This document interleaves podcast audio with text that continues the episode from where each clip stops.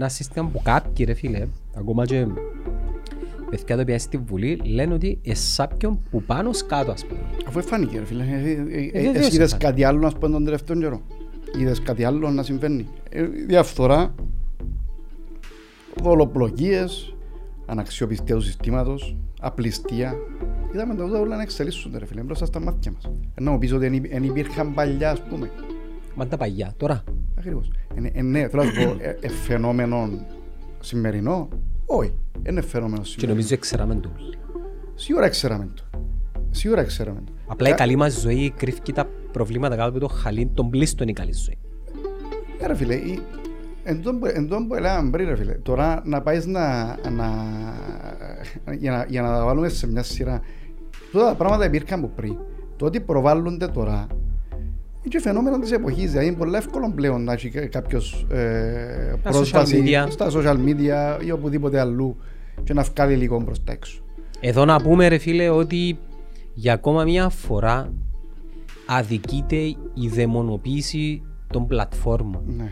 Φταίνουν τα social media για εκείνο, φταίνουν τα social media για το άλλο, το ίντερνετ είναι καλό. Μα είναι δύναμη τα social media, αυτά είναι να χρησιμοποιήσεις σωστά. Φίλε, η τεχνολογία και δει το ίντερνετ ουσιαστικά εξεπρόβαλε και που πραγματικά είμαστε.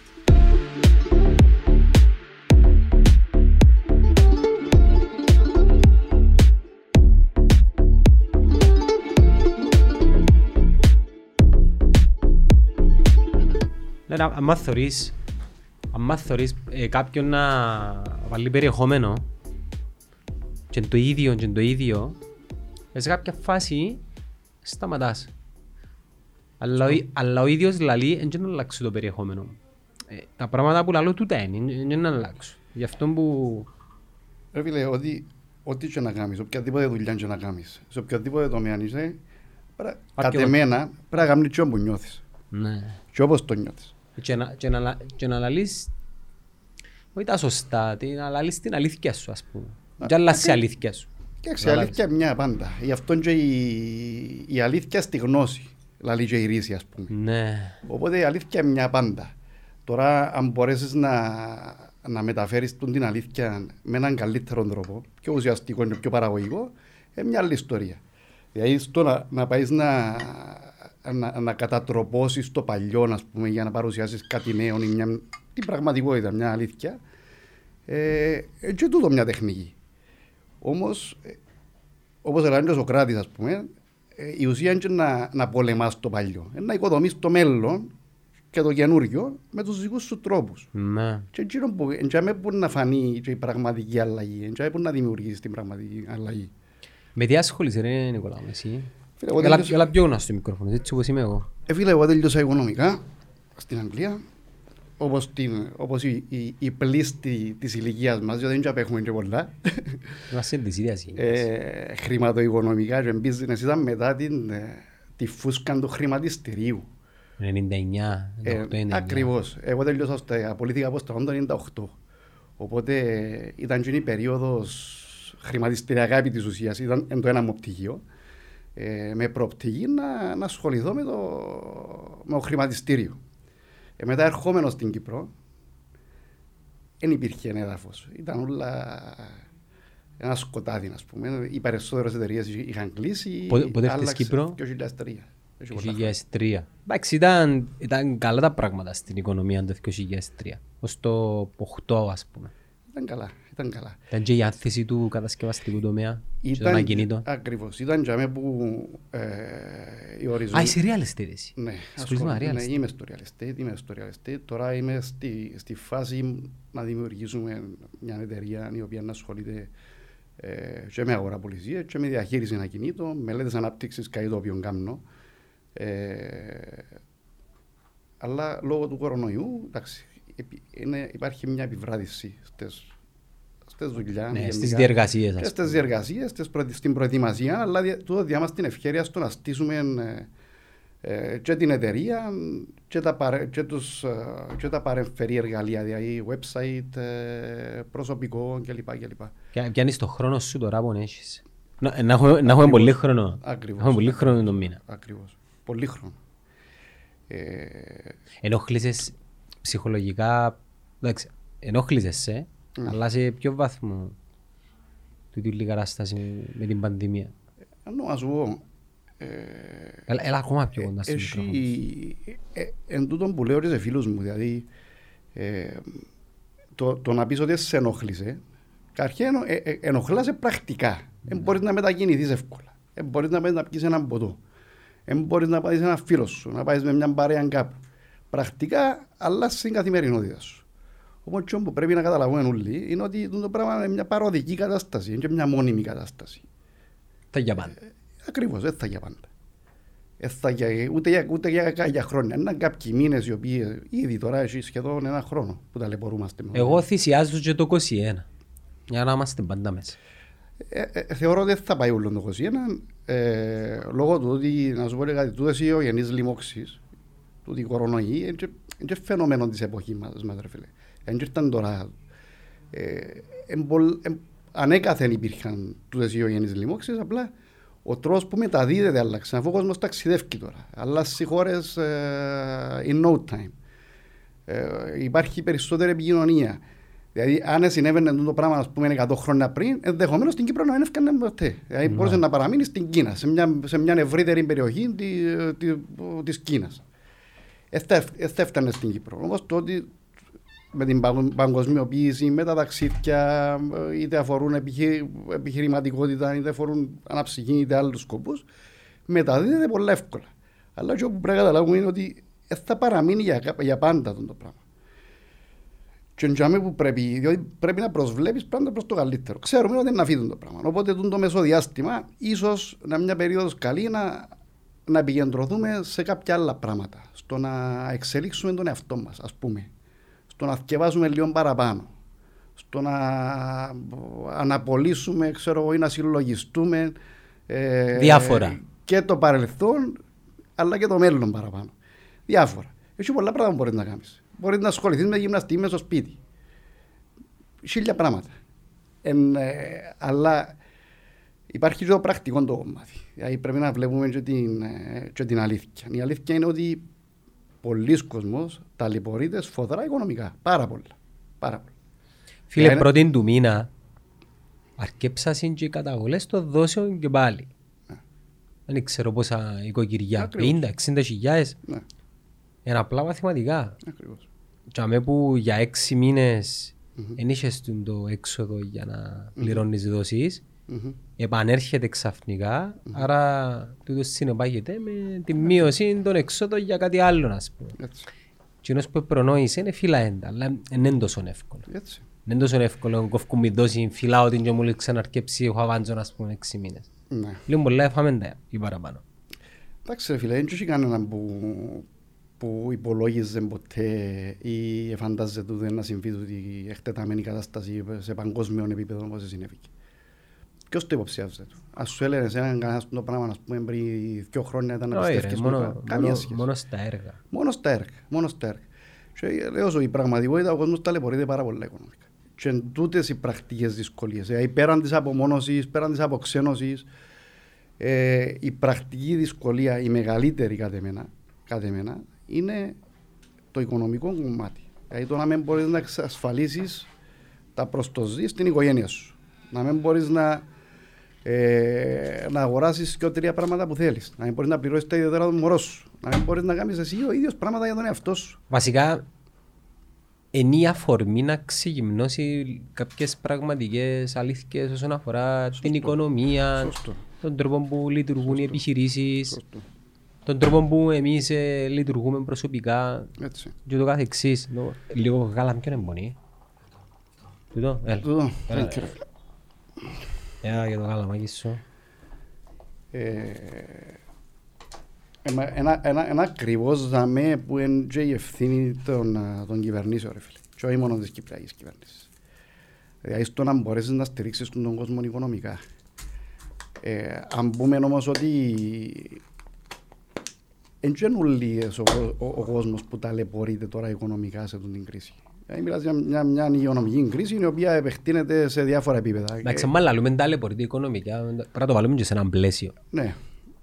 Ταλαιπωρείται οικονομικά ένα ζεύγος με 2 μωρά που έχει έναν εισόδημα 2,5 το μήνα μαζί, ναι, πώς ταλαιπωρούνται τούτοι οι άνθρωποι.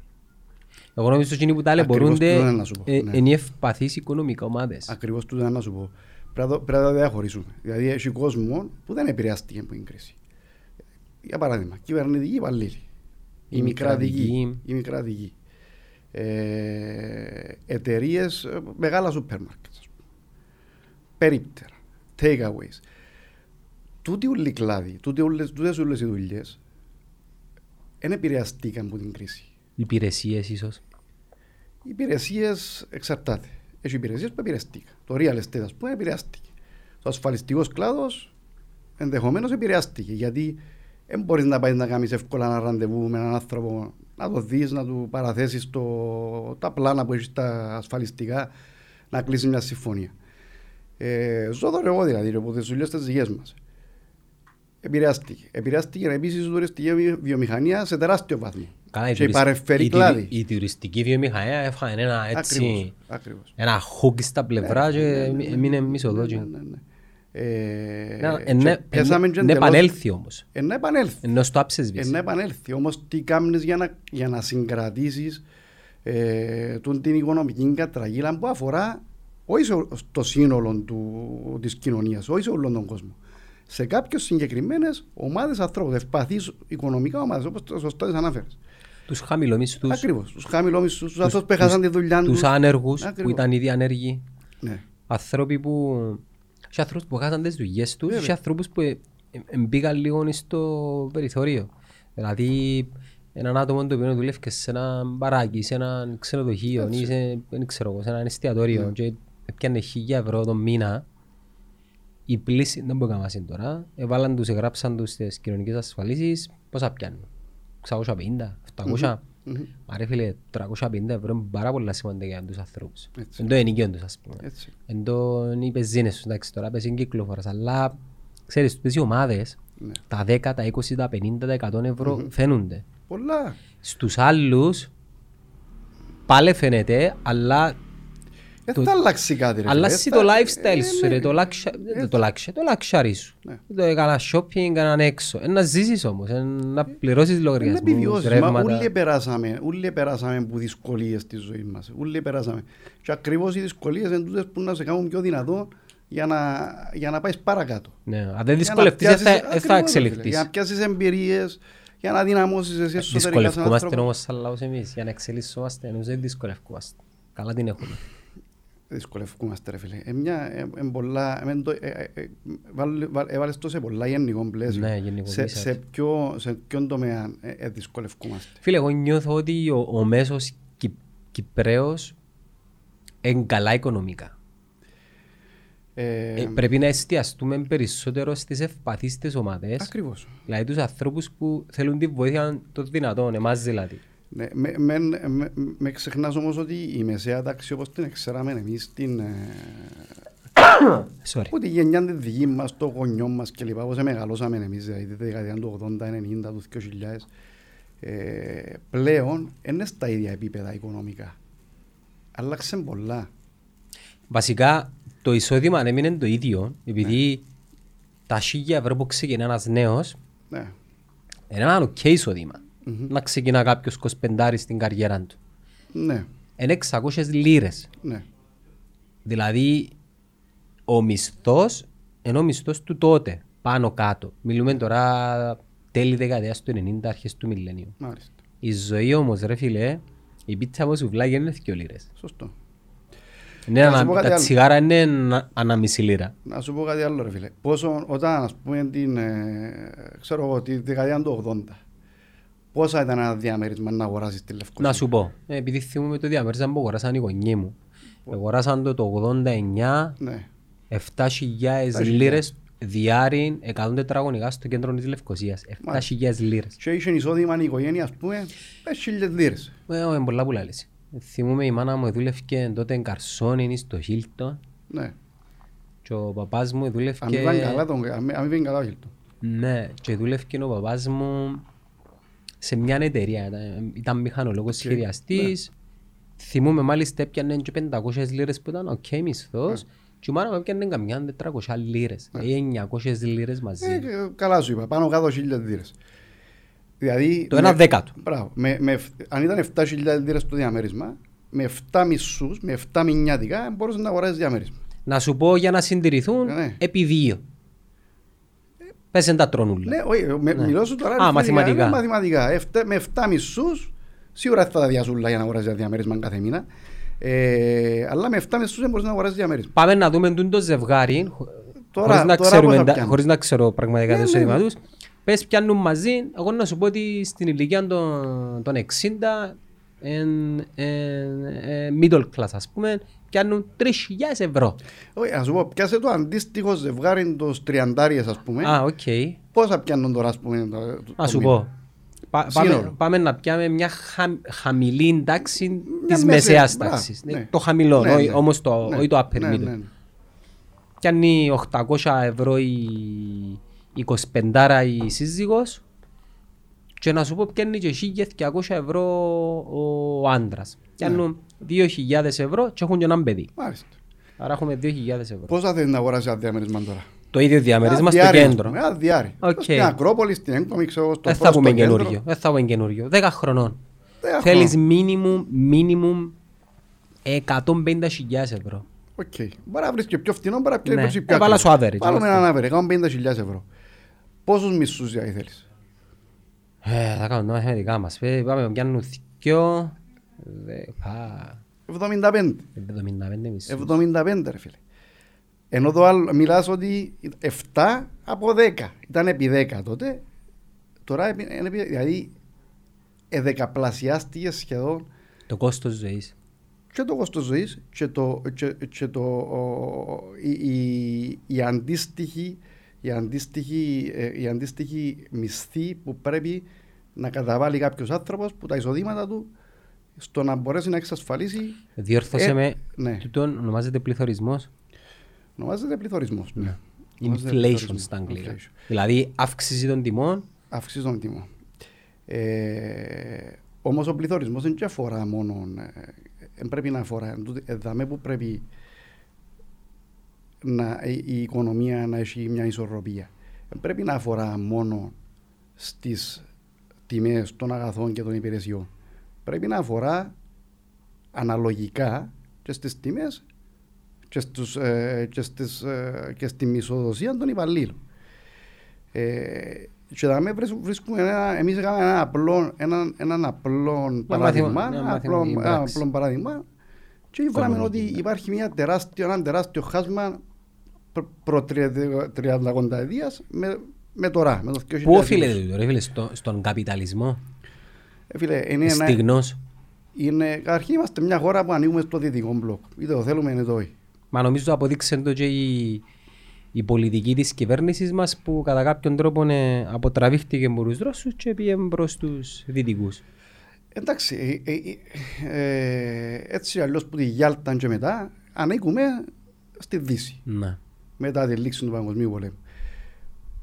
Τώρα παίρνεις το κάπου αλλό. Η γεωγραφική μας θέση επιτρέπει μας να μπορούμε να τα έχουμε καλά με όλους. Να τα έχουμε καλά με όλους. Κάποιοι συμφωνούν, κάποιοι διαφωνούν. Όμως, ας το πάρουμε στο θέμα το κοινωνικό, οικονομικό, πολιτικό. Είμαστε κατεξοχήν μια χώρα δυτική, ρε φίλε. Είμαστε το lifestyle μας. Το lifestyle μας. Δηλαδή, μέσα στο μυαλό του μέσου πολίτη είναι, ας πούμε, αυτοκίνητο του, η δουλειά του, οι διακοπές του. Στο να ξέρω να μπορέσει να αντίνεται ωραία. Εγκαλάτουν τα πράγματα. Δυτικά μπραντς. Μπράβο, δυτικά μπραντς. Και εγκακάτουν τα πράγματα. Και εγκακά. Όμως εδώ που πρέπει να εντάξουμε μέσα στη γενικότερη μας φιλοσοφία και λίγο παραπάνω ουσία. Παραπάνω ουσία, πώς δεν μπορούμε να αντιλήσουμε παραπάνω ουσία. Παραπάνω σοσιαλισμό. Σοσιαλισμός είναι κατεξοχήν ο τρόπος στο να μπορέσεις να διαφοροποιήσεις τη δομή μιας κοινωνίας. Ξέρεις τι μου λαλώ πάντα για τους Κυπραίους, τους συμπατριώτες μας. Mm-hmm. Ο Κυπραίος είναι μια ράτσα η οποία θέλει να ζει σοσιαλιστικά, ναι, αλλά θέλει να πιστεύει συντηρητικά, έτσι, δεξιά, δυτικά. Και πάντα λαό τους, ρε, δεν γίνεται και τα δυο. Δεν γίνεται η ιδεολογία σου που ο καθένας έχει το δικαίωμα, ρε φίλε, να πιστεύει σε οποιαδήποτε κόσμο θεωρία θέλει. Δεν γίνεται να θέλεις τα καλά του, ας πούμε, που σου διά το καπιταλιστικό σύστημα και την ίδια ώρα να θέλεις, δηλαδή άκρα, μιλούμε για άκρα τώρα, να εσύ η προσφορά του κράτους προς εσένα ή οποιασδήποτε παροχής να σοσιαλιστική. Αποφάσεις. Τι είσαι, ας πούμε. Εντάξει, τώρα ας πούμε το 2020, ρε φίλες, το να μιλούμε για απόλυτα δόγματα, για κομμουνισμό, για σοσιαλισμό, για οτιδήποτε άλλο. Μες στον την παγκοσμιοποίηση. Ναι, μες στον την παγκοσμιοποιημένη κοινωνία, ας πούμε. Και οικονομικά, και φιλετικά, και κοινωνικά. Σαν να μιλούμε για κάτι που προβιομηχανικής επανάστασης. Να μιλούσαμε, ας πούμε, για ρουκέτες, ξέρω εγώ. Μεταπολεμική περίοδος και πρώτον και δεύτερον παγκόσμιο πόλεμο, άδειο στο ψυχρό πόλεμο.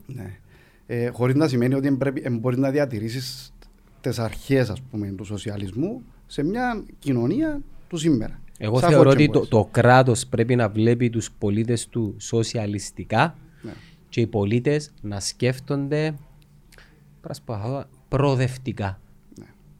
Πώς εννοείς το προοδευτικά, αν θέλεις? Δηλαδή, ζούμε σε ένα σύστημα που είναι καπιταλιστικό. Ναι. Υπάρχει μια δαιμονοποίηση του καπιταλισμού, αλλά θεωρώ ότι αντί να εστιαστούμε στο πρόβλημα, όσοι θεωρούν πρόβλημα ο καπιταλισμός, να εστιαστούμε στο πώς ο άνθρωπος προσεγγίζει. Επειδή στο τέλος της ημέρας, και που συγκροτούν ένα σύστημα, είναι οι ίδιοι άνθρωποι. Αντιλήψεις, ιδεολογίες, πώς έχεις τον κόσμο σου, πώς συμπεριφέρεσαι με το revenue, το κέρδος σου, την εταιρεία σου, τα πάντα. Ρε, μα γι' αυτό και ένα σύστημα δεν μπορεί να είναι τέλειο. Δεν υπάρχει τέλειος. Δεν μπορεί να υπάρξει τέλειος σύστημα, γιατί ακριβώς εφαρμόζεται από ανθρώπους. Και το τέλειο σύστημα δεν υπάρχει, πάλι να θέλει να εξελίσσεται, επειδή ο άνθρωπος αλλάζει. Σίγουρα να θέλει να εξελίσσεται, αλλά και δεν μπορεί να εφαρμοστεί τέλεια. Για παράδειγμα, ο κομμουνισμός.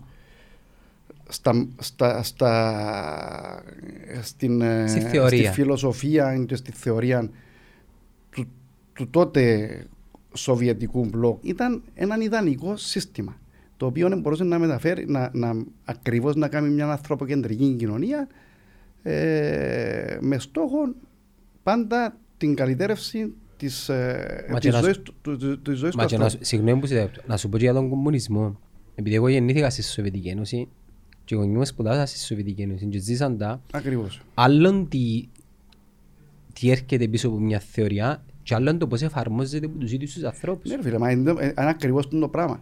Όταν έρχεσαι να εφαρμόζεις κάτι, μια διαδικασία, εκτός ότι η διαδικασία πρέπει να είναι εξελιχτική, όπως σωστά το είπες, για να μπορεί να προσαρμόζεται στη σύγχρονη εποχή και στην αλλαγή της κοινωνίας κτλ.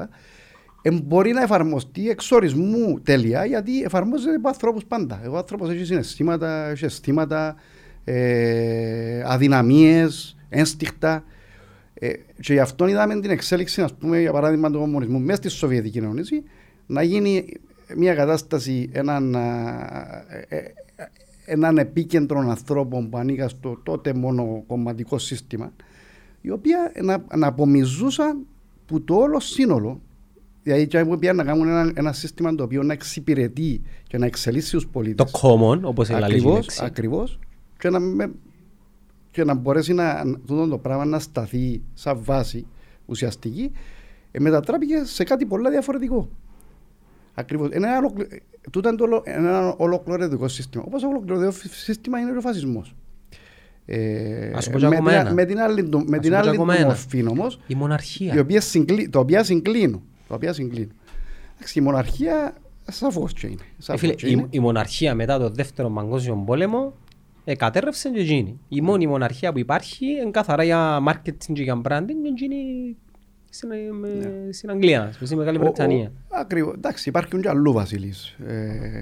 Εν έχουν όμως εξουσίες. Έχουν εθιμοτυπικές συνήθως εξουσίες. Είναι συνταγματικές όμως.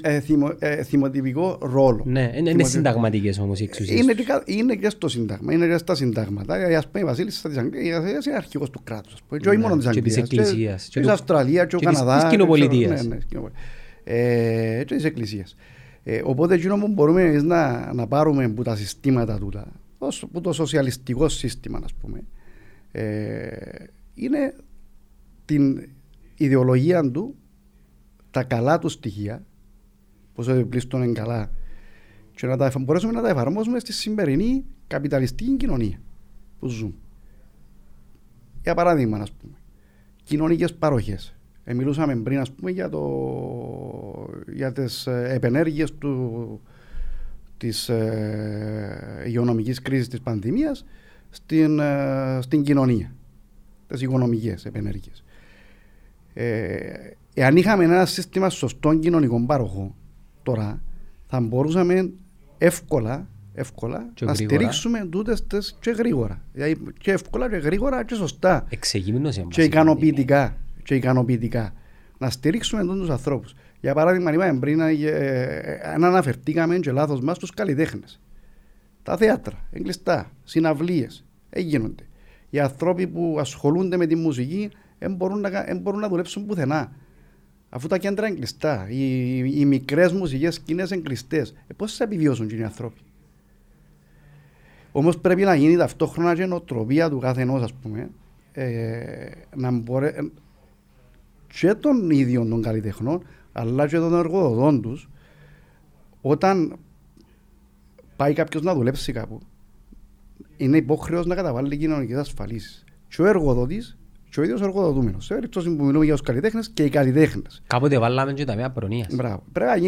Πρέπει να γίνει βιώμα μας πλέον το πράγμα. Βλέπεις τώρα αρκετοί από τους καλλιτέχνες δεν καταβάλαν τις κοινωνικές τους ασφαλίσεις. Οπότε τώρα δεν μπορεί. Ήθελα να το πω, αλλά ευτυχώς είπες το εσύ. Δηλαδή, μερικές φορές να φταίμε και λίγο το σύστημα το οποίο μας προστατεύει. Ναι, είμαστε όλοι μέρος του συστήματος. Την ίδια στιγμή όμως η δική μας ευθύνη πια έμπουτα. Ακριβώς. Είμαστε όλοι μέρος του συστήματος. Να μου πεις τώρα, φταίει ο μουσικός ο οποίος έπαιρνε ο άνθρωπος έναν μικρό εισόδημα κάθε μήνα και δεν καταβάλλει τις κοινωνικές του ασφαλίσεις, και δεν φταίει ο μεγαλοδικηγόρος και ο μεγαλοιατρός που παίρνει εκατοντάδες χιλιάδες το χρόνο και δηλώνει το ένα δέκατο, και φταίει πολλά παραπάνω σίγουρα. Αλλά είναι καλά να γίνει νοοτροπία όλων ότι όταν θέλεις να παίρνεις από το κράτος, πρέπει να καταβάλεις για να στηρίξεις το, αφού το κράτος είναι ο κόσμος, η κοινωνία των πολιτών. Πώς αλλάσουμε την νοοτροπία μας? Μιλούμε τον τελευταίο χρόνο, μιλούμε με πολλούς συναδέλφους σου και υποψήφιους βουλευτές και υφιστάμενους βουλευτές και υπογραμμίζουμε συνεχώς το πρόβλημα που είναι το πρώτο βήμα, δηλαδή να αναγνωρίσει ο ασθενής ότι έχει πρόβλημα. Σωστό. Που και αμέσως γίνεται που κάνουμε. Υπάρχει μόνο ένας τρόπος, φίλε. Μόνο με παιδεία και τη συνεχή εκπαίδευση του εαυτού μας. Μόνο με παιδεία. Μπορεί να αλλάξεις τίποτα άλλο χωρίς παιδεία. Εγώ στα 38 και εσύ στα 42. Ναι. Αλλάσσουμε εμείς τευκείς. Σίγουρα αλλάσσουμε. Ναι. Σίγουρα αλλάσσουμε. Εδώ σε έναν πολλά... Σίγουρα η βάση του χαρακτήρα σου είναι και αλλάσσει. Διαμορφώνεται στα πρώτα χρόνια της ζωής σου το πώς ο πυρήνας του χαρακτήρα σου. Αλλά σίγουρα μπορεί να εξελιχθεί. Ναι. Και να παραμείνεις ο ίδιος όπως ήσουν 20 χρόνων. Ούτε να σκέφτεσαι το ίδιο. Εδώ σε μου έναν πολύ ωραίο παράδειγμα, ένας υποψήφιος συνάδελφος σου που του έβαλα το ίδιο ερώτημα και λέει μου, ρε, μες στην Κύπρο, ναι, όταν πρόκειται για αθλητικές συναρθρήσεις ή αγώνες, πάμε στο γήπεδο και συμπεριφερόμαστε με έναν αλφα τρόπο. Ναι. Γιατί άμα πάμε εξωτερικό έχουμε εντελώς διαφορετική συμπεριφορά. Σωστό. Άρα το μάθημα και το ξημάθημα είναι πολλά κοντά. Που πάει στην Αγγλία, ας πούμε, εσύ φαντάζομαι ταξιδεύκεις και λόγω της δουλειάς σου συχνά, εμπαίνεται σε λεωφορείο. Λεωφορείο, τραμ, μετρό, περπατητός. Φίλε, εγώ με τον μάστρο τον Δήμα, συχνά συζητούμε για το γεγονός ότι να φανεί αστείο τώρα, αλλά εσύ που είσαι οικονομολόγος, πιθανόν να μπορείς να με παρτάρεις σε αυτό το πράγμα.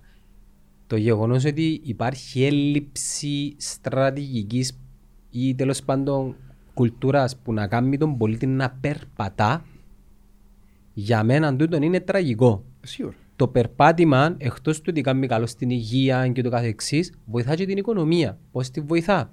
Ρε φίλε, όταν περπατήσω μια οδό με 10 καταστήματα, η πιθανότητα να αγοράσω κάτι είναι πολλά μεγαλύτερη που το απλά να είμαι στο αυτοκίνητο και η απόφαση μου να πάω να αγοράσω κάτι είναι καθαρά στοχευμένη από άλλους παράγοντες. Μα η οικονομία είναι μια δυναμική διάσταση, δεν είναι κάτι συγκεκριμένο. Κάμε τώρα την πλατεία ελευθερίας.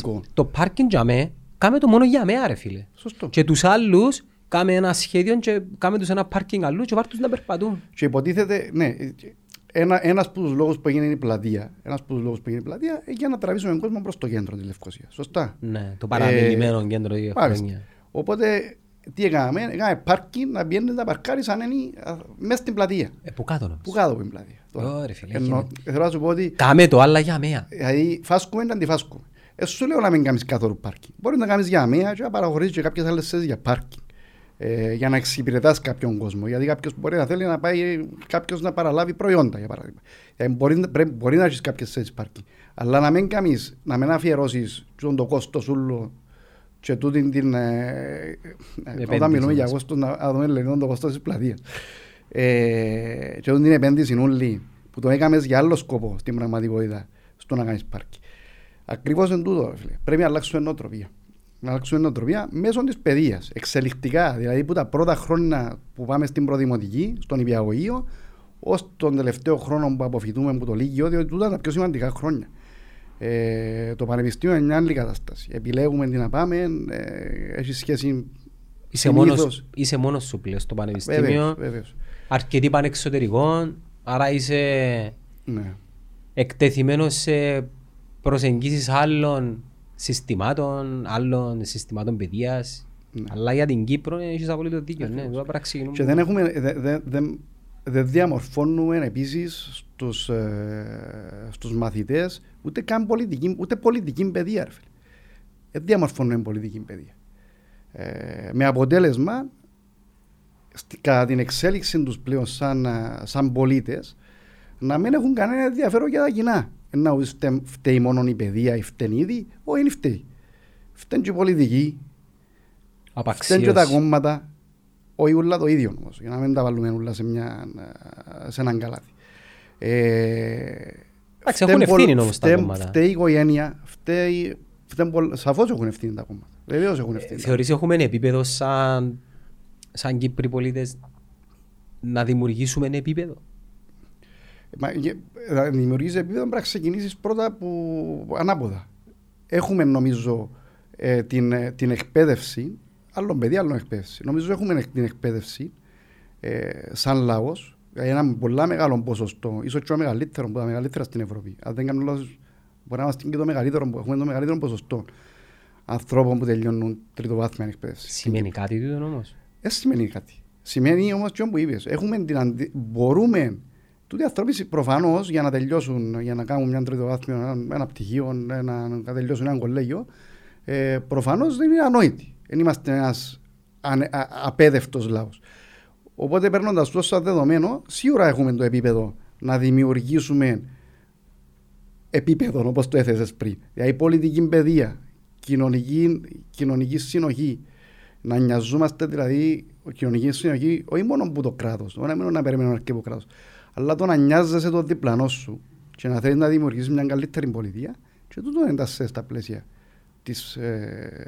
Και ο καθένας με εκείνο που τον ενδιαφέρει και να νοιαζόμαστε όλοι για όλα. Σίγουρα ρε φίλε, καταρχήν μπορεί να κάνεις μέσα σε 24 ώρες έχοντας και την προσωπική σου ζωή, έχοντας και τις δουλειές σου, και μπορεί να ασχολείσαι συνέχεια με τούτο το κομμάτι. Γι' αυτό είναι πολύ σωστά. Ο καθένας μπορεί να κάνει εκείνο που τον ενδιαφέρει.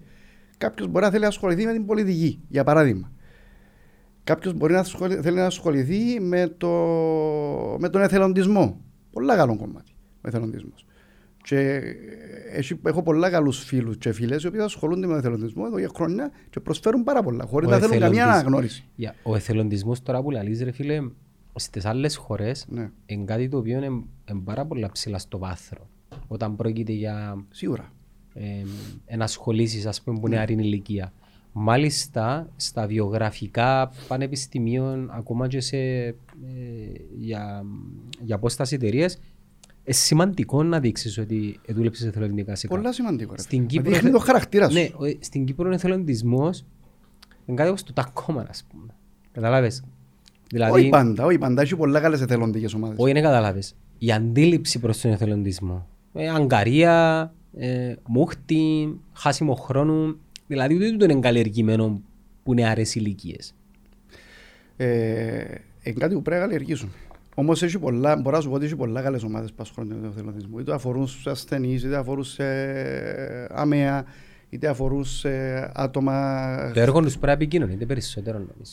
Επικοινωνείται, ίσως όχι με τόσο. Και ήδη χαμηλών τόνων, δηλαδή. Ήδη χαμηλών τόνων, ή πλήστημε. Όχι, ένα λεπτό. Εν προτιμότερο να επικοινωνήσω μια εθελοντική μου ενέργεια μέσα από το προφίλ μου, παρά. Και καταλαβαίνω γιατί δεν το κάνω, αλλά δεν πρέπει να σκέφτονται έτσι, παρά να βάλω ότι πια στην παραλία ή πια στο εστιατόριο. Σωστό. Εντάξει, οι άνθρωποι μπορούν να θέλουν να τους αρέσει και να προβάλλουν τον εαυτό του, να δικαιούνται.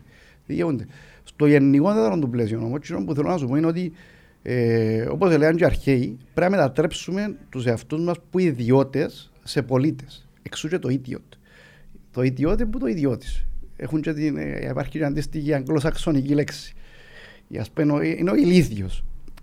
Οι αρχαίοι λέγαν ότι πρέπει να καταφέρουμε να μετατρέψουμε τους εαυτούς μας που ιδιώτες, για να νοιαζόμαστε μόνο για τον εαυτό μας, μόνο για το σπιτάκι μας, το αυτοκίνητο μας, τα ρούχα μας, τις διακοπές μας, σε πολίτες. Δηλαδή που να νοιαζόμαστε για το σύνολο της κοινωνίας. Για το σύνολο της κοινωνίας και για την καλυτέρευση της ζωής των συνανθρώπων μας. Στην Κύπρο. Πολλά σημαντικό πράγμα ο συνάνθρωπος. Ξέρεις πως δεν το καταλάβεις, δεν ήξερα αν μπορεί να συσχετιστεί το πράγμα. Η αγάπη μας προς τα κοινά του τόπου, ας πούμε, μπορείς να το καταλάβεις, λέω τώρα εγώ, που το πώς αντιμετωπίζουμε ή πώς εμείς, ή τι σχέση έχουμε εμείς με τις εθνικές ομάδες διαφόρων αθλημάτων, ναι. VS τα κλαμπ και τα σωματεία που υποστηρίζουν. Φανατικά οπαδοί των ομάδων μας, άρα εγωιστικό η ομάδα μου, ναι. Και παγερά διάφοροι για το σύνολο, ναι. Τις εθνικές μας, είτε μπάσκετ, είτε βόλεϊ, είτε ποδόσφαιρο. Και πότε πάμε να υποστηρίξουμε τα αθλήματα, μόνο αν υπάρξει μια αφορμή για ένα σημαντικό, ας πούμε, γεγονός ή αγώνα, ναι, ή οτιδήποτε. Ναι. Βασικά πάμε να θαυμάζουμε τις άλλες εθνικές ομάδες. Εντάξει, ίσως, ας πω, είναι και εκτόνωση το πράγμα για κάποιους ανθρώπους, το να πηγαίνουν στο γήπεδο. Ναι, εγώ θέλω να σου πω ότι να το κάνεις, ναι, με την ίδια αγάπη όπως το κάνουν στο εξωτερικό οι φιλάθλοι, ας πούμε. Οι Εγγλέζοι, οι Ρώσοι, ακόμα και οι Έλληνες, όχι σε τόσο μεγάλο βαθμό. Κάμνουν το, λόγω των επιτυχιών των ομάδων τους. Το 4, ας πούμε, ήταν μεγάλη επιτυχία. Το 4, τον μπάσκετ, επειδή η χώρα είναι μπάσκετομάνα, η Ελλάδα. Ακόμα και το βόλεϊ τους έχουν παραπάνω, ναι, την αγάπη προς το άθλημα, mm-hmm, και υποστηρίζουν το και αγκαλιάζουν το πολλά πιο θέρμα όταν πρόκειται στις εθνικές τους ομάδες. Εμείς τίποτα, ρε φίλε. Ειδικά με τον μπάσκετ, θυμάσαι μετά την επιτυχία του Γκάλι. Ναι, ναι. Πότε ήταν τα 88 ή 89. 89, κάπου για μέ. Μιλάς ότι παίζαμε μπάσκετ παντού, ρε φίλε. Στείναμε καλάθια, πας στους τέλους της ηλεκτρικής. Γκαλής Γιαννάκης. Κάλης Γιαννάκης, Φασούλας, Χριστοδούλου, Καμπούρης. Ήταν τεράστιο γεγονός. Στην Ελλάδα έμεινε όμως. Στην Ελλάδα έμεινε, στην Κύπρο ατώνησε. Δεν ξέρω να μου φταίει, φίλε. Φταίουν πολλά πράγματα στην Κύπρο. Γιατί γενικά με τον αθλητισμό φταίουν πολλά πράγματα. Έτσι η δικαιολογία πάντα ήταν η έλλειψη των λεφτών. Μα η έλλειψη των λεφτών, δικαιολογία πάντα. Μα όταν δεν δώσεις λεφτά στην παιδεία, και με ένα πολύ μεγάλο κομμάτι της παιδείας είναι ο αθλητισμός. Αν δεν δώσεις λεφτά στον αθλητισμό, πώς μπορείς να εξελίξεις την κοινωνία. Το μάθημα της γυμναστικής, ρε. Ναι, ρε φίλε. Είχαμε λίγος να πούμε. Ούλοι είναι καλοί στη γυμναστική, ναι, ναι, ήταν μια αγκαρία. Ναι, ναι. Δηλαδή, ακόμα και η σημασία που διούμε μέσα από το εκπαιδευτικό σύστημα για τη γυμναστική. Οι ίδιοι που μόνοι τους έκαναν μας να υποτιμούν τη γυμναστική. Να έχω το 20ράκι. Σωστό. Και αν έπιανες 19 σου να χαπάρος. Ναι ρε φίλε. Αφού ο χειρότερος πέπιανε 19. Ακριβώς ρε φίλε. Γι' αυτό εγώ θεωρώ ότι ο αθλητισμός, το κομμάτι του αθλητισμού πρέπει να ξεχωρίσει που το Υπουργείο Παιδείας, νεολαίας και αθλητισμού. Να γίνει μια πιο ανεξαρτητή. Να γίνει ανεξαρτητό υφυπουργείο. ούτως ώστε να μπορεί να υπάρξει, υπάρχει και πρόγραμμα και πλάνο τώρα, το οποίο παρουσίασε τελευταία και ο Φίβος Ζαχαριάδης, ο οποίος είναι ο σύμβουλος του Προέδρου στα θέματα αθλητισμού, μπορεί να διαχειριστεί το κομμάτι του αθλητισμού πολλά καλύτερα να είναι υφυπουργείο, να δημιουργήσει άλλες προοπτικές.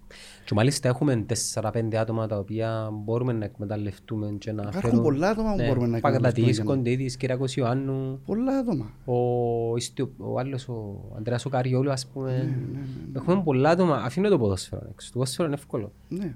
Απλά γενικά ο αθλητισμός είναι μόνο για να ασχοληθεί. Το ποδόσφαιρο είναι μια βιομηχανία που μόνον του, ρε φίλε. Το ποδόσφαιρο είναι μια τεράστια παγκόσμια βιομηχανία που μόνον το ποδόσφαιρο. Τα άλλα κομμάτια μας του αθλητισμού, ο στίβος ας πούμε, άλλα αθλήματα τα οποία μπορούμε να επενδύσουμε πάνω, είναι κρίμα να μην επενδύουμε και να μην προωθούμε και να σπρώχνουμε τους μαθητές, τον νεαρό κόσμο σε αυτό το κομμάτι.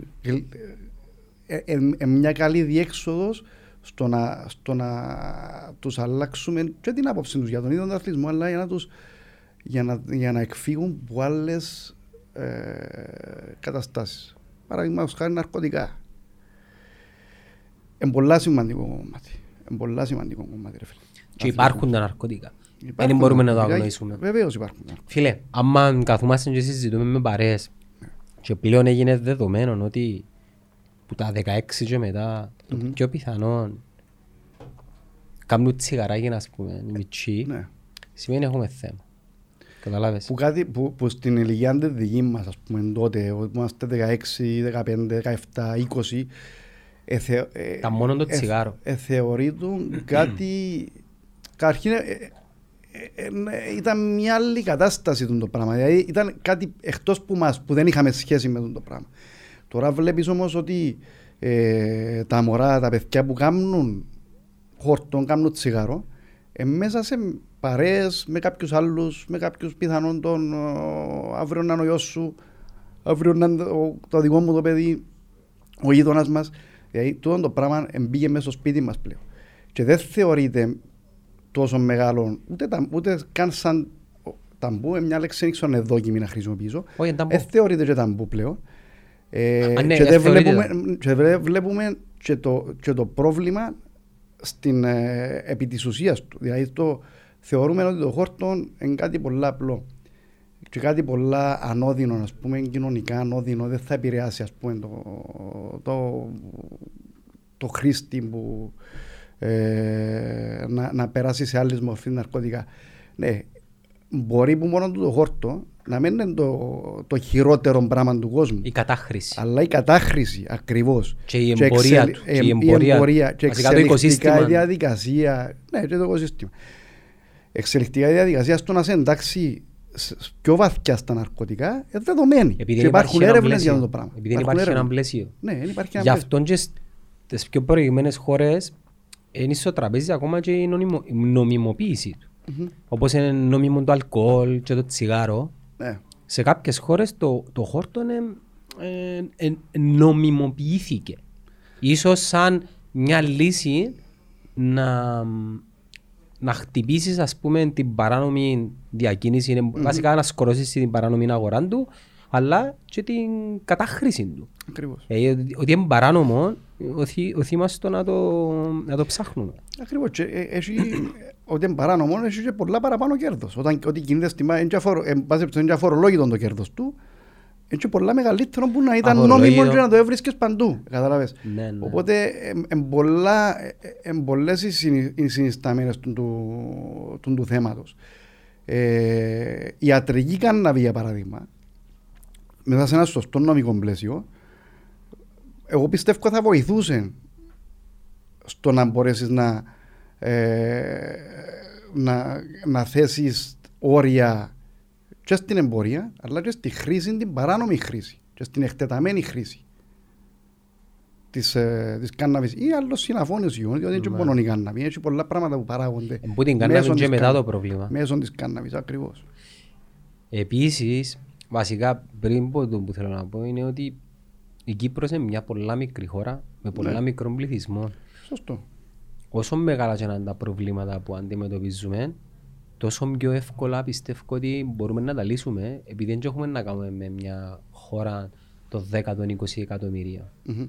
Μιλάς για μια χώρα με 750.000 πληθυσμό. Mm-hmm. Μπορείς μέσα σε μια πενταετία να κάνεις κάποιες διορθωτικές αναδιάρθρωσης, ας πούμε, του όλου συστήματος. Ένα σύστημα που κάποιοι, ρε φίλε, ακόμα και παιδιά τα οποία στη Βουλή λένε ότι εσάπιον που πάνω σκάτω, ας πούμε. Αφού εφάνηκε, ρε φίλε, εσύ είδες κάτι άλλο να σου πω τον τελευταίο καιρό. Είδες κάτι άλλο να συμβαίνει. Διαφθορά, δολοπλοκίες, αναξιοπιστία του συστήματος, απληστία. Είδαμε τα όλα να εξελίσσονται, ρε φίλε, μπροστά στα μάτια μας. Να μου πεις ότι δεν υπήρχαν παλιά, ας πούμε. Μα τα παλιά, τώρα. Ακριβώς. Ναι, θέλω να σου πω, φαινόμενο σημερινό, όχι. Είναι φαινόμενο σημερινό. Και νομίζω εξεράμε το όλοι. Σίγουρα εξεράμε το. Απλά η καλή μας ζωή κρύφηκε τα προβλήματα κάτω από το χαλί, τον πλήστον η καλή ζωή. Ναι ρε φίλε, εν τόν που έλεγαν πριν ρε φίλε, τώρα να πάεις για να τα βάλουμε σε μια σειρά, τώρα τα πράγματα υπήρχαν από πριν. Το ότι προβάλλονται τώρα, είναι και φαινόμενο της εποχής, δηλαδή είναι πολύ εύκολο πλέον να έχει κάποιος πρόσβαση στα social media ή οπουδήποτε αλλού και να βγάλει λίγο προς τα έξω. Εδώ να πούμε ρε φίλε ότι για ακόμα μια φορά αδικείται η δαιμονοποίηση των πλατφόρμων. Ναι.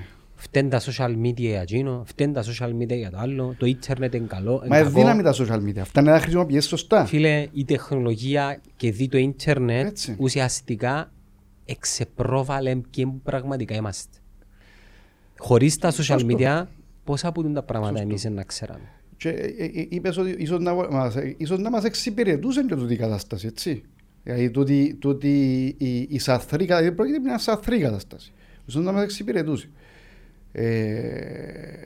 Μπορεί όμως να υπήρχε και ενώ, αλλά τα φαινόμενα που είδαμε τα τελευταία χρόνια, χωρίς να θέλω τώρα να μπούμε στην πολιτική ουσία της διακυβέρνησης, της υφιστάμενης διακυβέρνησης, πρωτόγνωρα.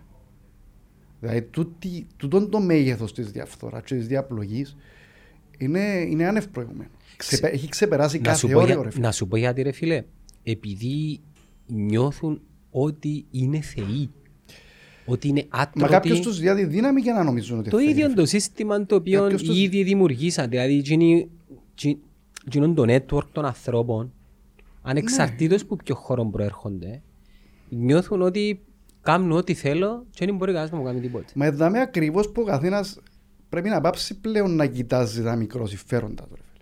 Δηλαδή, ας σου πω, ας πούμε, αύριο που να έχει εκλογές, ξέρω τον Μάη, και είμαι υποψήφιος, να ψηφίσεις. Επειδή να σε κανονίσω κάπου δουλειά ή να σου κανονίσω μια επιχειρηματική συμφωνία. Δηλαδή εν τούτος ο λόγος να ψηφίσεις κάποιον. Εμένα το ερώτημα μου είναι το εξής. Πώς είναι απόκληση σε ποσοστά να έχουν, ας πούμε, τα παραδοσιακά κόμματα εξουσίας, ναι, μετά από τα ούλα. Θα δείξεις την κάλπη ρε φίλε. Επειδή και προκατόχοι τους δεν ήταν και κάλπη. Θα δείξεις την κάλπη. Μα είναι δεδομένο, μιλούμε εκ των πραγμάτων, δεν είναι κάτι που φανταζόμαστε. Πιθανόν οι προκατόχοι τους να μην ξέραν να τα χώνουν. Μπορεί να ξέραν να τα μισοχώνουν. Τώρα και με την ένταξη των κοινωνικών δικτύων κτλ. Είναι πολύ πιο εύκολο για κάποιον, όπως είπαμε και πριν, να προβάλλουν τα πράγματα. Έτσι έχει σημασία αν εσύ έκαμες 3 και εγώ κάμα 2. Δεν έχει καμιά σημασία. Μα έστω και έναν να έκαμες σημαίνει είσαι ικανός για οτιδήποτε. Έστω και 1.000 ευρώ να κλέψεις ή να υπεξαιρέσεις. Σημαίνει ότι είσαι ικανός για οτιδήποτε. Οτιδήποτε. Πώς μπορώ εγώ να σου εμπιστευτώ τη διακυβέρνηση της χώρας, την τύχη μου και την τύχη των παιδιών μου. Πώς μπορώ να σου εμπιστευτώ. Δηλαδή, γι' αυτό που λέω, ο καθένας πρέπει να πάψει πλέον να βλέπει στον μικρό κόσμο του, στα μικρό συμφέροντα του, στο να κανονιστεί ο ίδιος και η οικογένεια του, και να σκέφτεται πλέον πολιτικά στο πώς να δημιουργήσουμε την κοινωνία που πραγματικά, διότι όλοι έχουμε μια ιδανική κοινωνία μες στο μυαλό μας. Σίγουρα μπορούμε να φτάσουμε στο απόλυτα ιδανικό. Όμως ο καθένας με την μικρή του προσπάθεια, με την μικρή του συνεισφορά μπορεί να συνεισφέρει. Φίλε, ο πολίτης να μου ψάχνει. Θέλει ασφάλεια και ευημερία. Σωστό. Δαμε έχουμε έλλειψη ασφάλειας και ξέρεις πότε... Αναξιοπιστία, δεν εμπιστεύεται κανένας τίποτε. Ευημερία δεν υπάρχει, υπάρχει στασιμότητα, μες σου πω και βήματα προς τα πίσω. Ναι. Και τούτον δείχνει το γεγονός ότι με το που έκλεισε, ας πούμε, το κεφάλαιο διαβατήρια, mm-hmm. με το που χτυπήθηκε ο τουριστικός ναι. τομέας λόγω της πανδημίας, δεν ήταν που μας έμεινε. Έλλειψη πρωτογενή τομέα, έλλειψη άλλων καινοτόμων υπηρεσιών, τεχνολογία, τίποτε. Δεν έχουμε κάτι. Και τώρα είναι η ευκαιρία, ρε φίλε, για να έχουμε κάτι, δεν θα σου πω εγώ σε 2 χρόνια, το 2030. Δεν είναι μακριά το 2030.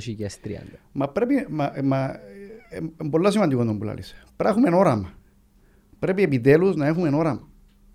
Οκ, πώς το κάνουμε. Ψηφίζουμε τους νέους. Βασικά, όχι μόνο νέους. Όταν λέω νέους, δεν μιλώ ηλικιακά. Νέους σε νέα πρόσωπα και νέες ιδέες. Νέες ιδέες και νέα μυαλά και καθαρούς ανθρώπους. Και νέες πράξεις. Νομίζω ότι οι ιδέες, νομίζω η ιδέα, ρε φίλε, είναι εύκολο. Νέες πράξεις. Ναι, να τους δοκιμάσεις. Να τους δοκιμάσεις. Και αν είναι ήδη με τους παλιούς, και αμένα, να τους πέταξες τον καλά τον Χρήστον και καλά να τους κάνεις. Όμως οφείλεις κατ' εμένα να τους δώσεις μια ευκαιρία. Να πιάσετε ευκαιρία αν πιστεύεις. Θέλω να ελπίζω πως ναι. Αν δεν είναι τώρα, θα καρτούν άλλο 5 χρόνια μετά. Ναι, κάθε 5 χρόνια έχει εκλογές. Αλλά γι' αυτό προσπαθούμε. Ακριβώς για να πείσουμε τον κόσμο και να μεταφέρουμε το μήνυμα ότι δώστε μας μια ευκαιρία. Να μπορέσουμε να αλλάξουμε τα πράγματα προς το καλύτερο. Και τούτος είναι ο στόχος μας.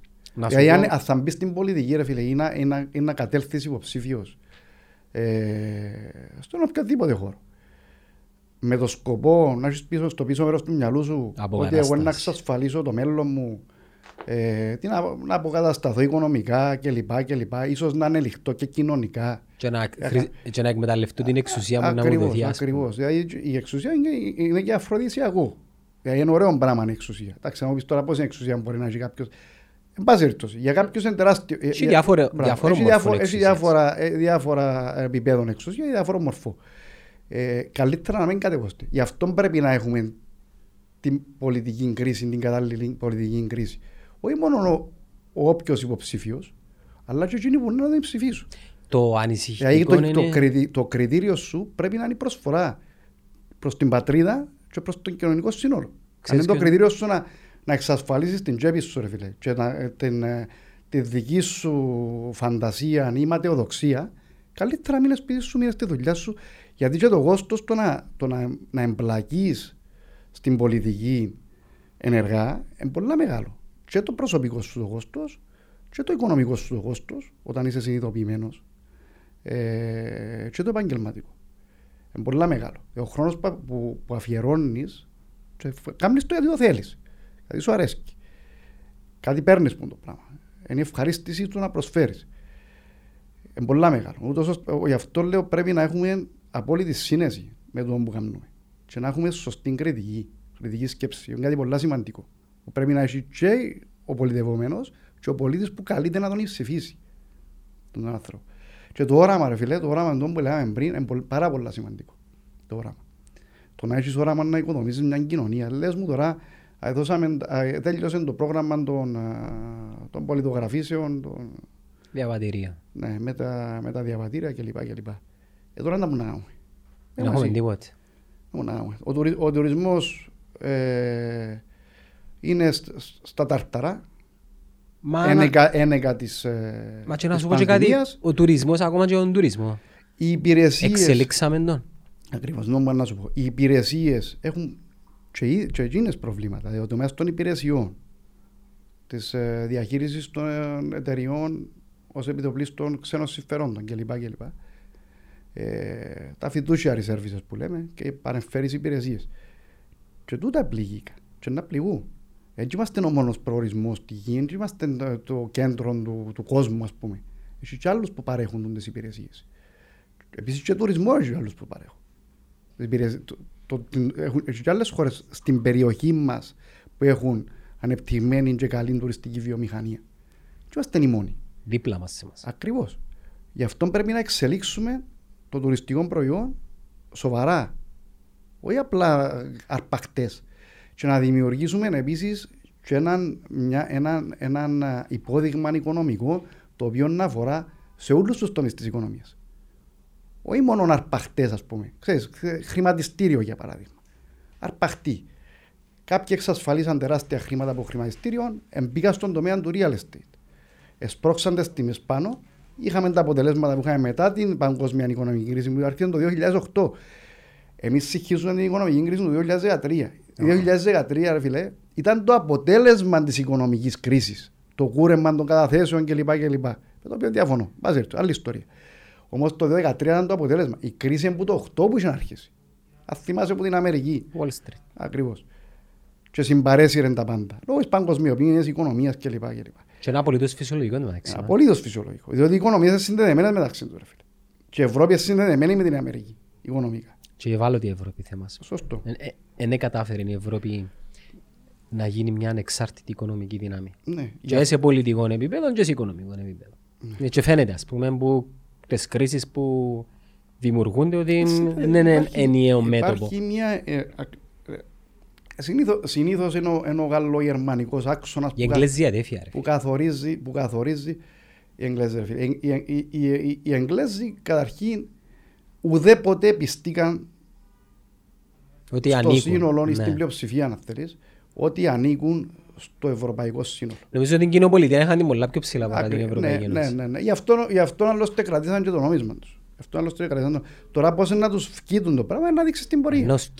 Να δείξεις την πορεία. Εγώ έχω απολύτως την εμπιστοσύνη στους Εγγλέζους. Όπως το έκαμε τη δεκαετία του 80 η Θάτσερ, κάποιος δεν το κάνει τώρα. Ούτως ώστε ότι να έχουν προβλήματα θα έχουν προβλήματα. Σίγουρα. Όμως βασίζονται πολλά στο κομμάτι της Αμερικής. Αδερφή χώρα. Ακριβώς. Το άλλο που ελέγαμε με το συνολικό οικονομικό υπόδειγμα της οικονομίας πρέπει να έχουμε πρωτογενή τομέα. Πρέπει να έχουμε δευτερογενή τομέα δυνατό. Πρέπει να έχουμε υπηρεσίες. Πρέπει να έχουμε καινοτόμα προγράμματα. Καινοτομία και έρευνα, ας πούμε. Λέω να παραμελήσουμε τον τομέα του real estate, αλλά όχι να είμαστε, όπως λένε στο poker, all in. Διότι το πράγμα κάποτε τελειώνει.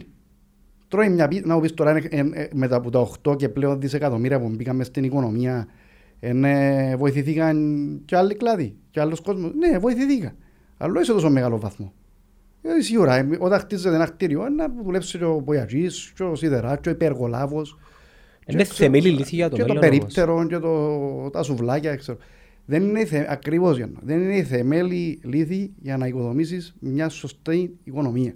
Θέλεις πρωτογενή τομέα. Να πεις τώρα να συγκριθούμε με χώρες που έχουν τεράστιες εκτάσεις να καλλιεργούν. Δεν θα συγκριθούμε, αλλά υπάρχουν πάρα πολλοί τρόποι να αναπτύξουμε τη γεωργία. Και θέλουμε και τα ποσά που παράγονται εσύ. Δεν θέλουμε και τα ποσά. Ακριβώς. Δεν θέλουμε ούτε τα ποσά, ούτε θέλουμε να αντιγράψουμε μοντέλα άλλων χωρών. Πολλά μεγαλύτερα από εμάς. Έχουμε, δόξα τω Θεώ, και γη και κόσμος ο οποίος θέλει να ασχοληθεί και νέος κόσμος με τη γεωργία και τη κτηνοτροφία.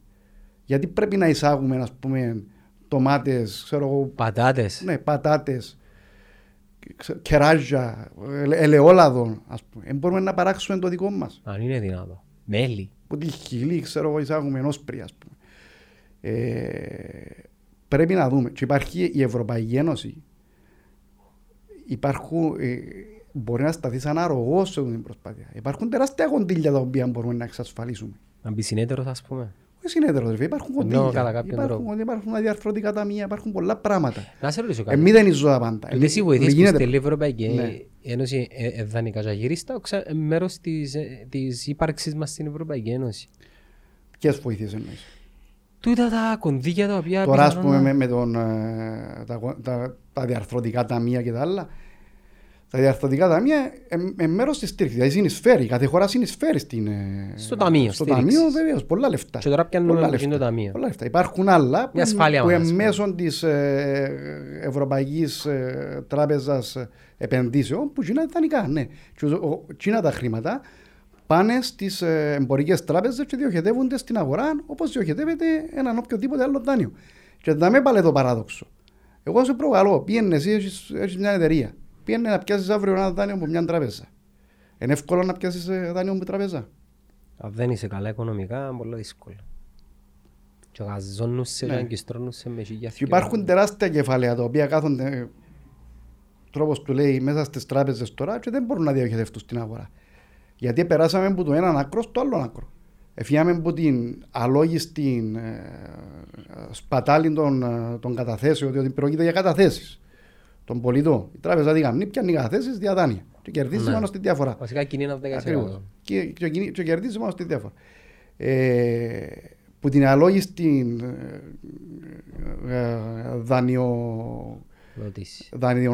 δανειοδότηση περάσαμε στο άλλο άκρο. Στο να μην μπορεί κάποιος να εξασφαλίζει δάνειο. Εκτός και αν πληρεί δεκάδες αυστηρά, πολλά αυστηρά κριτήρια.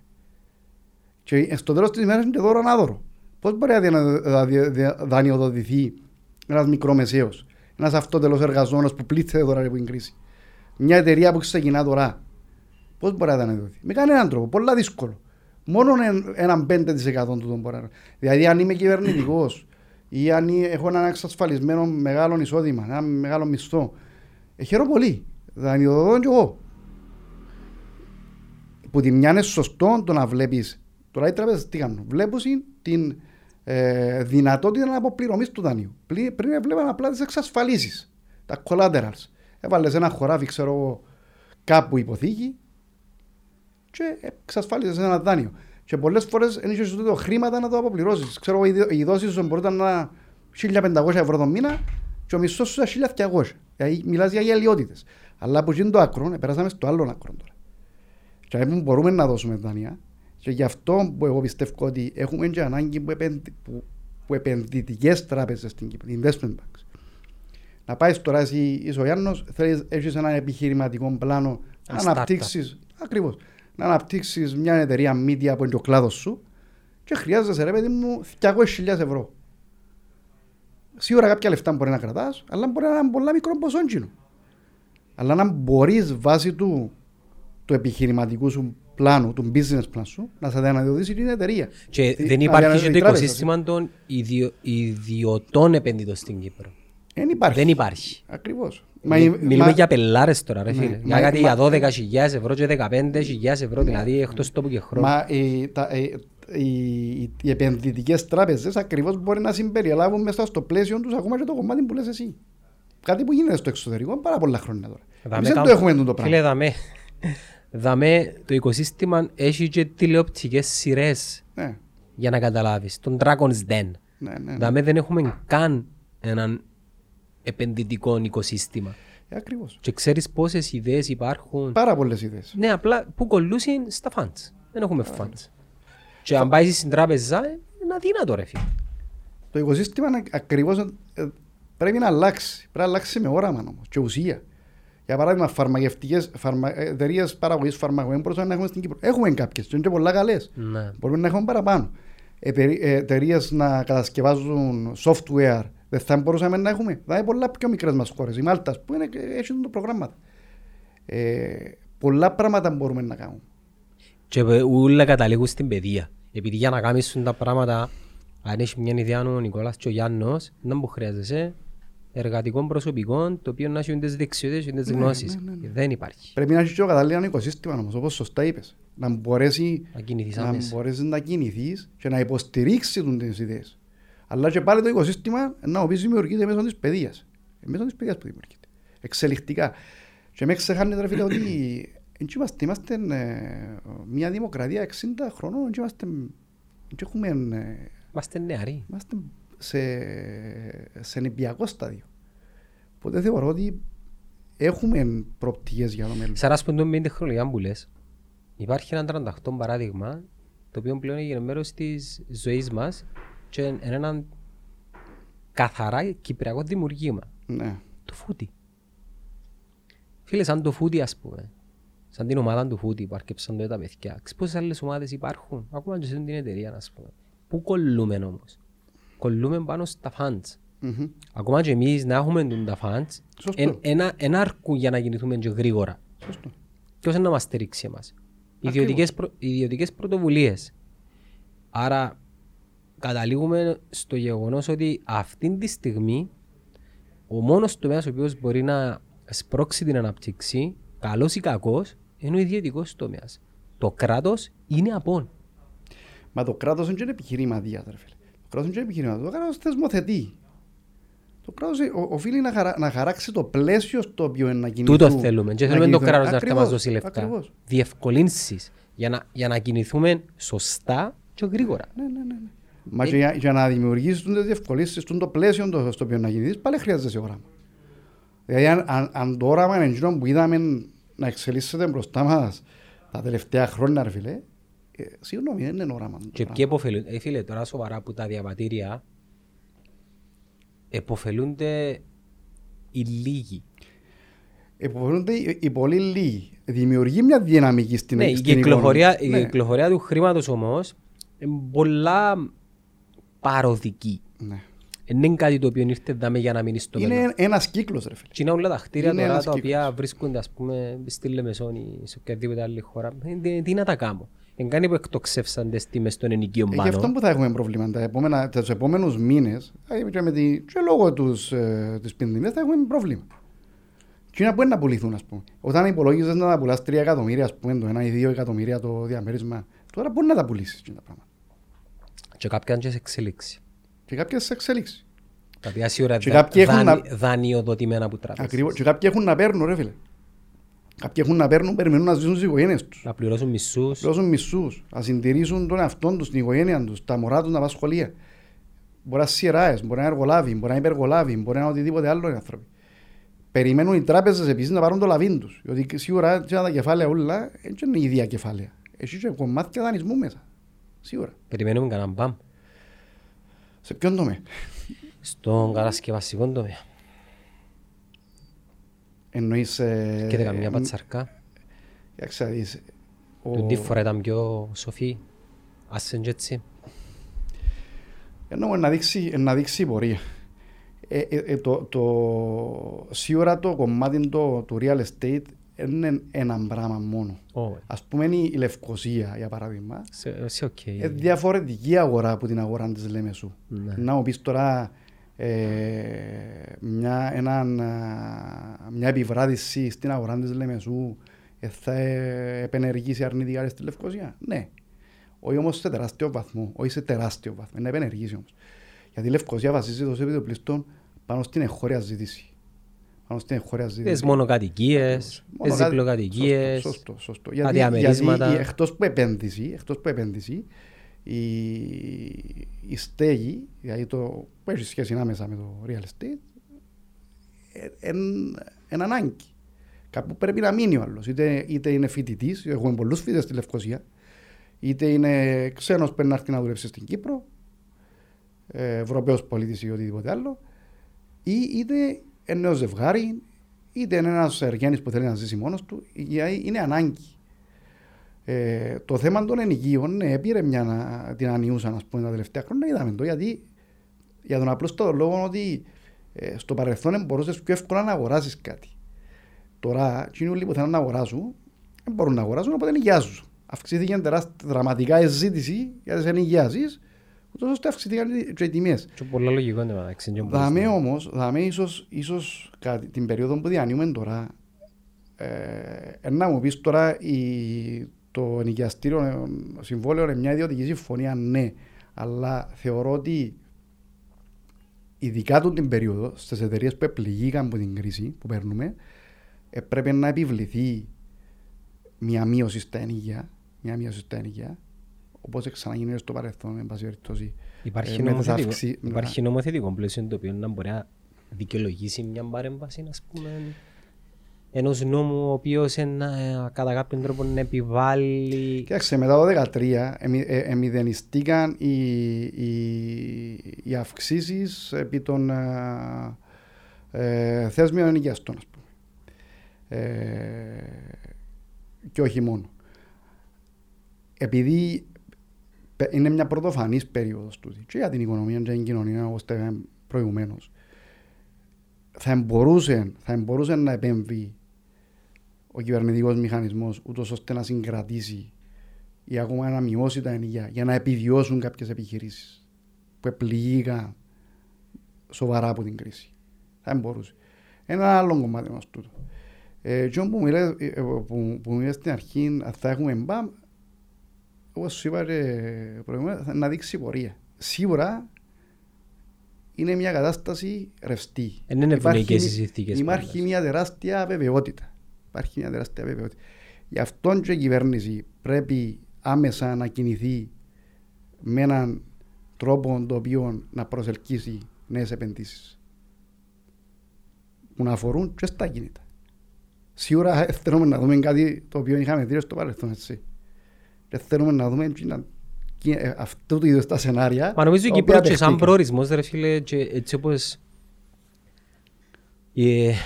τα δεδομένα και καταστάσεις, ας πούμε, για παράδειγμα το security index, το access, η επικοινωνία, ξέρουν αγγλικά, ευνοεί επενδύσεις ασχέτως ύπαρξης ή όχι. Αν και τα σέρβις, ας πούμε. Έχουμε καλό φορολογικό συντελεστή. Και καλές εταιρείες που παρέχουν σέρβις. Και η γραφειοκρατία κατά κάποιον τρόπο είναι σε τόσο βαθμό αποτρεπτική σε σχέση με κάποιες άλλες χώρες. Έχουμε γραφειοκρατία πολύ. Ακόμα και για χώρες. Έχουμε πολύ γραφειοκρατία. Και κάτι που πρέπει, μια τομή που πρέπει να γίνει στη δημοσία υπηρεσία. Σαφώς πρέπει να. Αρχάς θέλεις με ψηφιακή μεταμόρφωση. Κάτι που πρέπει να γίνει. Το πράγμα, ένα από τα πολλά που μπορεί να γίνει στη δημοσία, πρέπει να γίνει στη δημοσία υπηρεσία. Αλλά επαναλαμβάνω ότι πρέπει η οποιοδήποτε ανάπτυξη να συνολική. Διότι όταν μιλούμε για ανάπτυξη, ρε φίλε, τώρα ας πούμε ερώταμε ένας φίλος πολλές φορές συζητώ. Είχαμε ανάπτυξη τα προηγούμενα χρόνια. Δεν είχαμε ανάπτυξη. Είχαμε μεγέθυνση. Economic growth, άλλο το economic development, άλλο το economic growth. Είχαμε έναν growth της οικονομίας, μια μεγέθυνση της οικονομίας. Διότι ο όρος της οικονομικής ανάπτυξης δεν αφορά μόνο, δεν εξετάζει μόνο την αύξηση του GDP και τα λοιπά. Και των υποχρεώσεων σου, των μειώσεων. Εξετάζει μια πληθώρα παραγόντων που αφορά πάρα πολλά πράγματα. Projections. Που την ανισονομία, που την ισοπολιτεία, την εμπιστοσύνη, τον βαθμό επιχειρηματικότητας, την παιδεία, το ποσοστό της φτώχειας, το ποσοστό της διαφθοράς, πάρα πολλά πράγματα. Το GDP, ένα από τα πολλά είναι το GDP. Δεν εξετάζεται μόνο. Για να μιλούμε για ανάπτυξη, ένας μεγάλος αριθμός, μια πληθώρα παραγόντων. Πολλά μεγάλο θέμα. Εγώ νομίζω και που πρέπει να επικεντρωθούν. Η οποιαδήποτε αλλαγή σε πολιτικά πρόσωπα και σε πόστα, ίσως στην αρχή είναι και λίγο επώδυνη. Επειδή να αλλάξουν πράγματα τα οποία συνηθίσαμε να ζούμε με τούτα. Αλλά είναι προς το καλό. Μα δηλαδή χωρίς αλλαγή προσώπων μπορείς να περιμένεις και κάτι διαφορετικό. Έτσι. Το να μπορείς να προσπαθείς μέσω των ίδιων τρόπων και των ίδιων προσώπων να αλλάξεις κάτι, νομίζω κοντά στη λογική. Ποιες είναι οι προβλέψεις σου για τις ερχόμενες βουλευτικές? Δηλαδή έχουμε ένα μεγάλο ποσοστό, 36 με 40% που επαναψηφίσουν. Ναι. Και το αρνητικό είναι ότι η αλλαγή που ζητούμε είναι για εκείνους οι οποίοι πάνε να ψηφίσουν. Και αναφέρομαι στους νέους. Άρα οι ευθύνες των νέων που εμπουένει.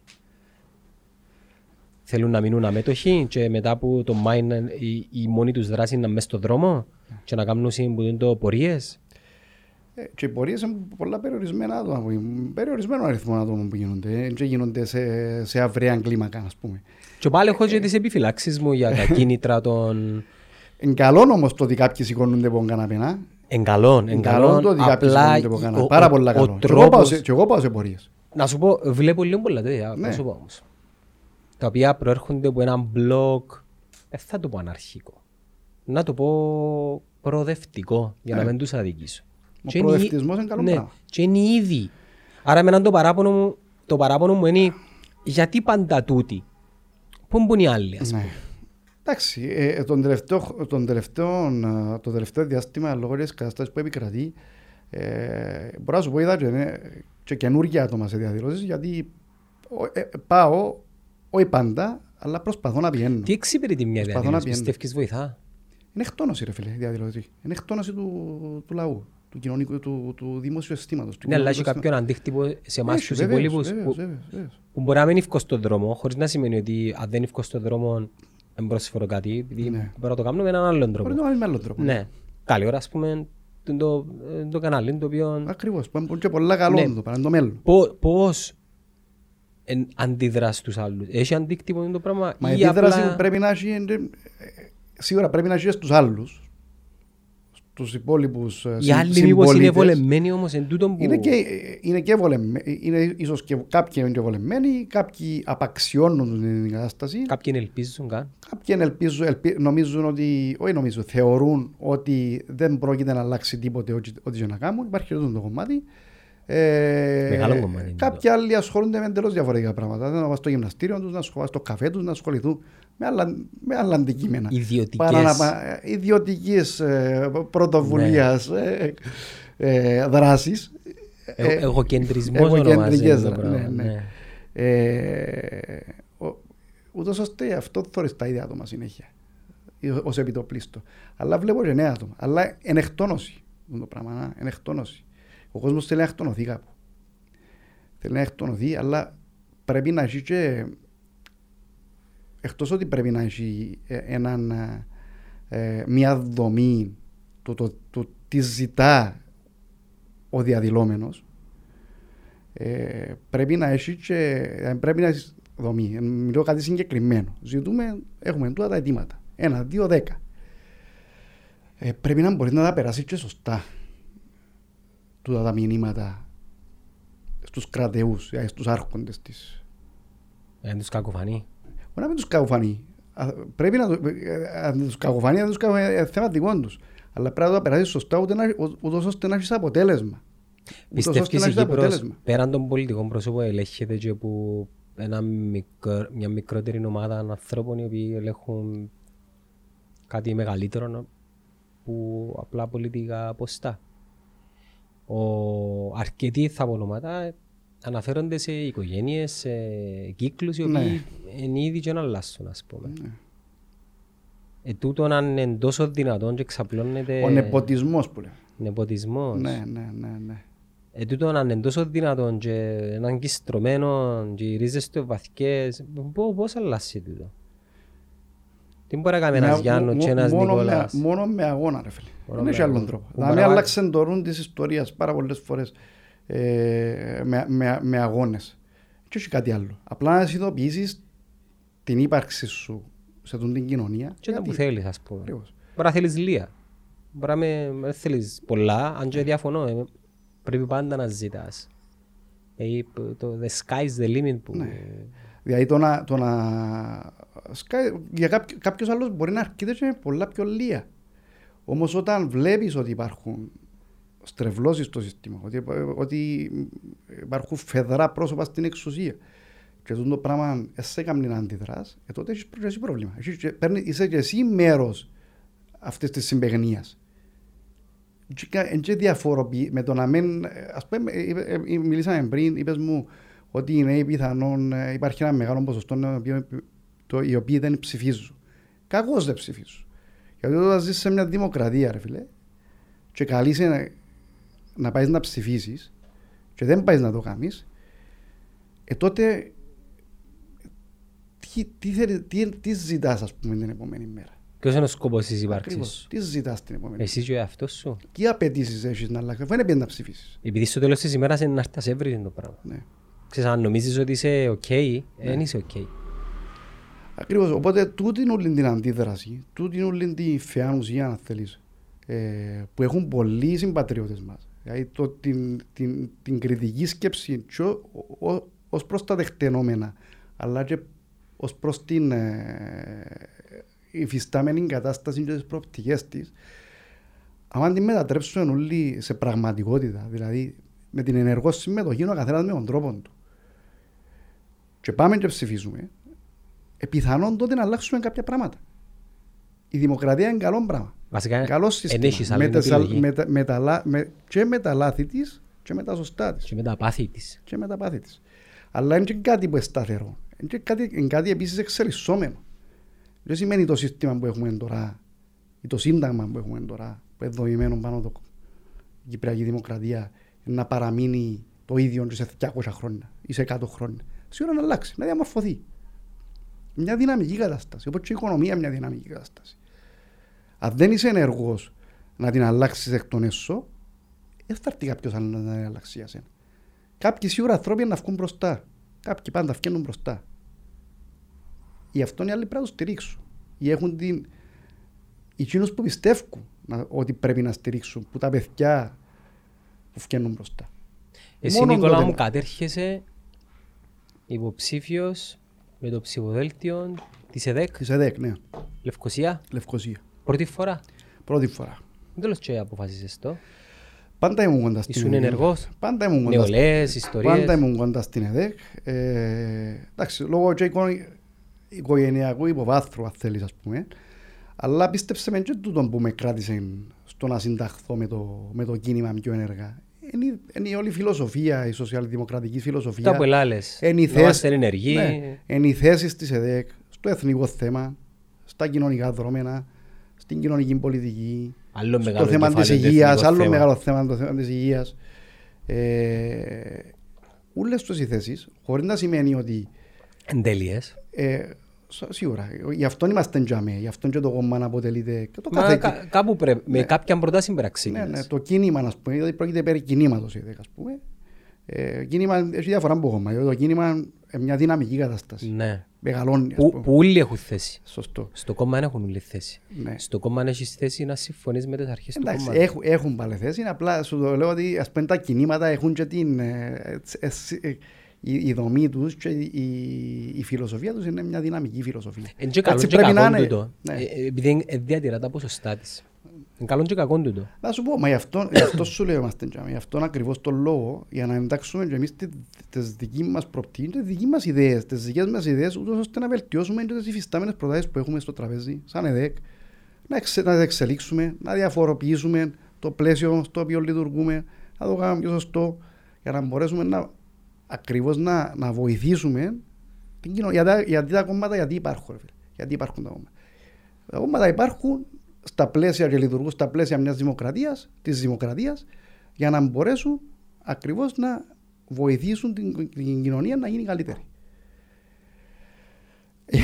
Αν περάσουμε στο άλλο, ότι όπως λέγαμε πριν, είσαι σε έναν χώρο γιατί θέλεις ιδιωτικά εσύ να κερδίσεις κάτι, τότε λυπούμε που να το πω και ισχύει για όλους σχεδόν τους χώρους αυτό το πράγμα, κακώς βρίσκονται στον χώρο της πολιτικής. Ναι. Έτσι. Και να κερδίσεις εσύ το σύνολο είναι να χάσει μακροπρόθεσμα. Πού φάνηκε. Τα τελευταία 5 χρόνια είμαι πιο ενεργός στην ΕΔΕΚ και μέσω της Επαρχιακής Επιτροπής Λευκοσία και μέσω της Κεντρικής Επιτροπής. Αλλά σου λέει έχουμε δρόμο μπροστά μας. Και σαν κίνημα έχουμε δρόμο μπροστά μας και σαν κοινωνία. Πάρα πολύ δρόμο. Και μόνο με αγώνα, Γιάννο. Μόνο με αγώνα, ρε φίλε.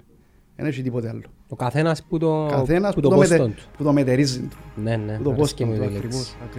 Νικόλα μου, σου εύχομαι ότι καλύτερο. Ευχαριστώ, Γιάννο. Ευελπιστώ οι στόχοι που έβαλες να συνάδουν και με την ευμάρεια γενικά του ολιστικού κινήματος που των τελευταίων χρόνων όλοι ενταχθήκαμε, ανεξαρτήτως κομματικής, ιδεολογικής και το καθεξής προέλευσης και ελπίζω να δούμε καινούργια άτομα μες στη Βουλή και να τους κρίνουμε ή να τους υποστηρίξουμε χωρίς οποιασδήποτε, χωρίς συμφέρον, χωρίς παροπίδες ή οτιδήποτε άλλο. Να σε καλά, ευχαριστώ που ήρθες. Ευχαριστώ για την παρέα, πάρα πολλά.